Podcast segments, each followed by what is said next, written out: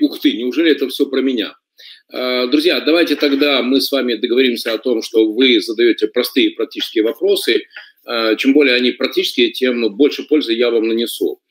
Сначала я расскажу о том, в каких областях действительно могу быть полезен. Так, единый центр документов – это самый большой в Петербурге, я думаю, что в России центр оказания услуг. В день, там, до недавних времен, в день получали услуги двадцать две - двадцать пять тысяч человек. Улыбка радуги. Начиналось все с двух полухозяйственных магазинов, а сейчас это где-то ну, тысяча двести магазинов и около тридцать миллиардов годового оборота. Очень горжусь этим проектом. А начиналось все, еще раз, с двух хозяйственных магазинов, это было в две тысячи четвёртом году. Прикольные были времена. Русский стандарт, соответственно, дистрибьюция, ну, понятно, улыбка радуги, все, что связано с розницей.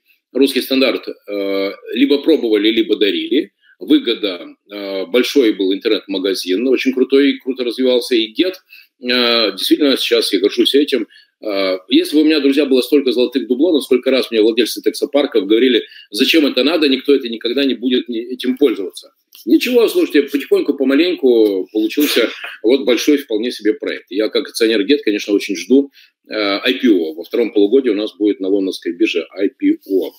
Вот, понятно, вот проекты, да, это компании, которые меня приглашают, чтобы я рассказал, как создавать успешные команды. И так, поехали. Бизнес в кризис. Как развить э, бизнес во время кризиса?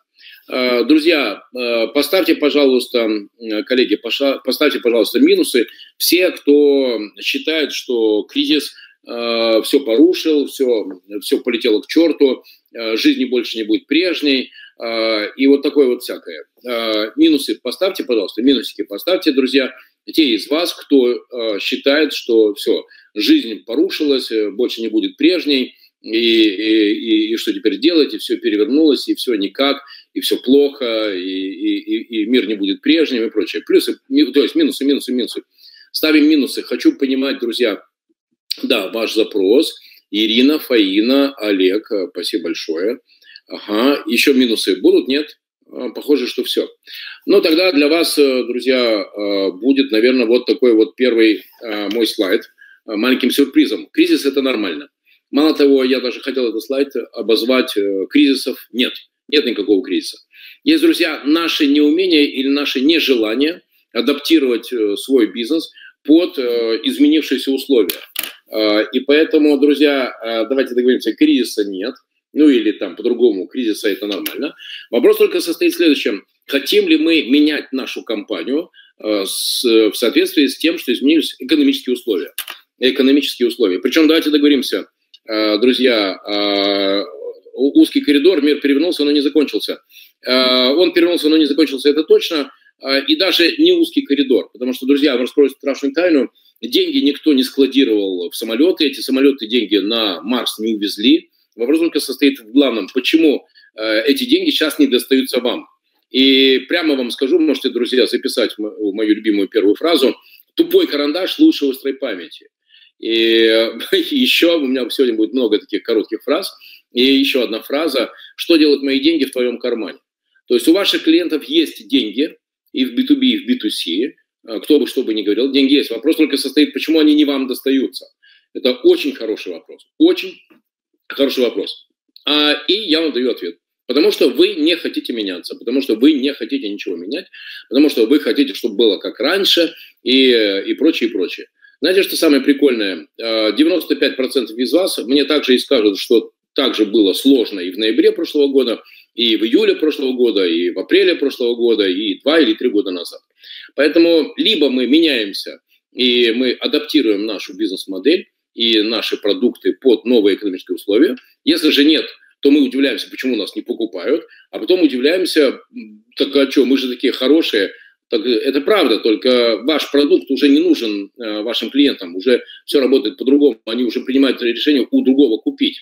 И вот почему не у вас? Вот давайте в этом поразбираемся. Да, и еще, друзья, давайте договоримся.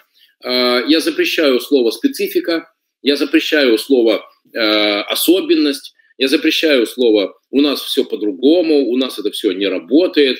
Вот эти слова просто, вот как только кто-то здесь вздумает вот это написать, ну, в бан. Просто принципиально не буду комментировать все, что связано со спецификой и прочими словами. Нет, никакой специфики, она отсутствует. Просто есть либо мы соответствуем текущим условиям, либо не соответствуем текущим условиям. Друзья, давайте для начала я вам задам очень прикольный вопрос. Как вы думаете, сколько изменений продукта э, происходит в Сбербанке в год? Сколько изменений продукта происходит в Сбербанке в год? Что такое изменение продукта? Ну, была красная кнопка, стала э, синяя кнопка, была квадратная кнопка, стала овальная кнопка, и запуск новых продуктов, и новые условия, и прочее, и пятое, десятое. Сколько, друзья, э, пожалуйста, э, десять, что, сто пятьсот? А, ха-ха, да. Сколько изменений продукта? Людмила, э, причем давайте, друзья, вы изучаете меня, я изучаю вас. И, Людмила, когда мне начинают писать «много», это значит, что вы не цифровой человек. И значит, не удивляйтесь тогда, что у вас, к сожалению, увы, продажи не блистают. Поэтому, пожалуйста, со мной разговаривайте не вот этими вот «немного, я думаю», или там «много». Запрещено, друзья. Я еще сегодня об этом скажу. Я интересуюсь цифрами. Пожалуйста, сколько изменений в год? сто? триста? Сколько? Сколько, друзья, в течение года? Сколько в течение года? Сколько в течение года Сбербанк делает изменения продукта в год, в год, в год. Ну, давайте еще так, триста шестьдесят пять, сто, триста. Поехали. сорок тысяч. сорок тысяч изменений в год делает Сбербанк. сорок тысяч изменений в год. Теперь, друзья, у меня следующий вопрос. Я прочитал однажды интервью Джо Безоса, и он сказал очень точно, почему его компания стоит триллион долларов. Потому что они постоянно внедряют изменения, изменения в свой продукт. Друзья, пожалуйста, ответьте мне на, один, на, на очень простой вопрос. Второй вопрос.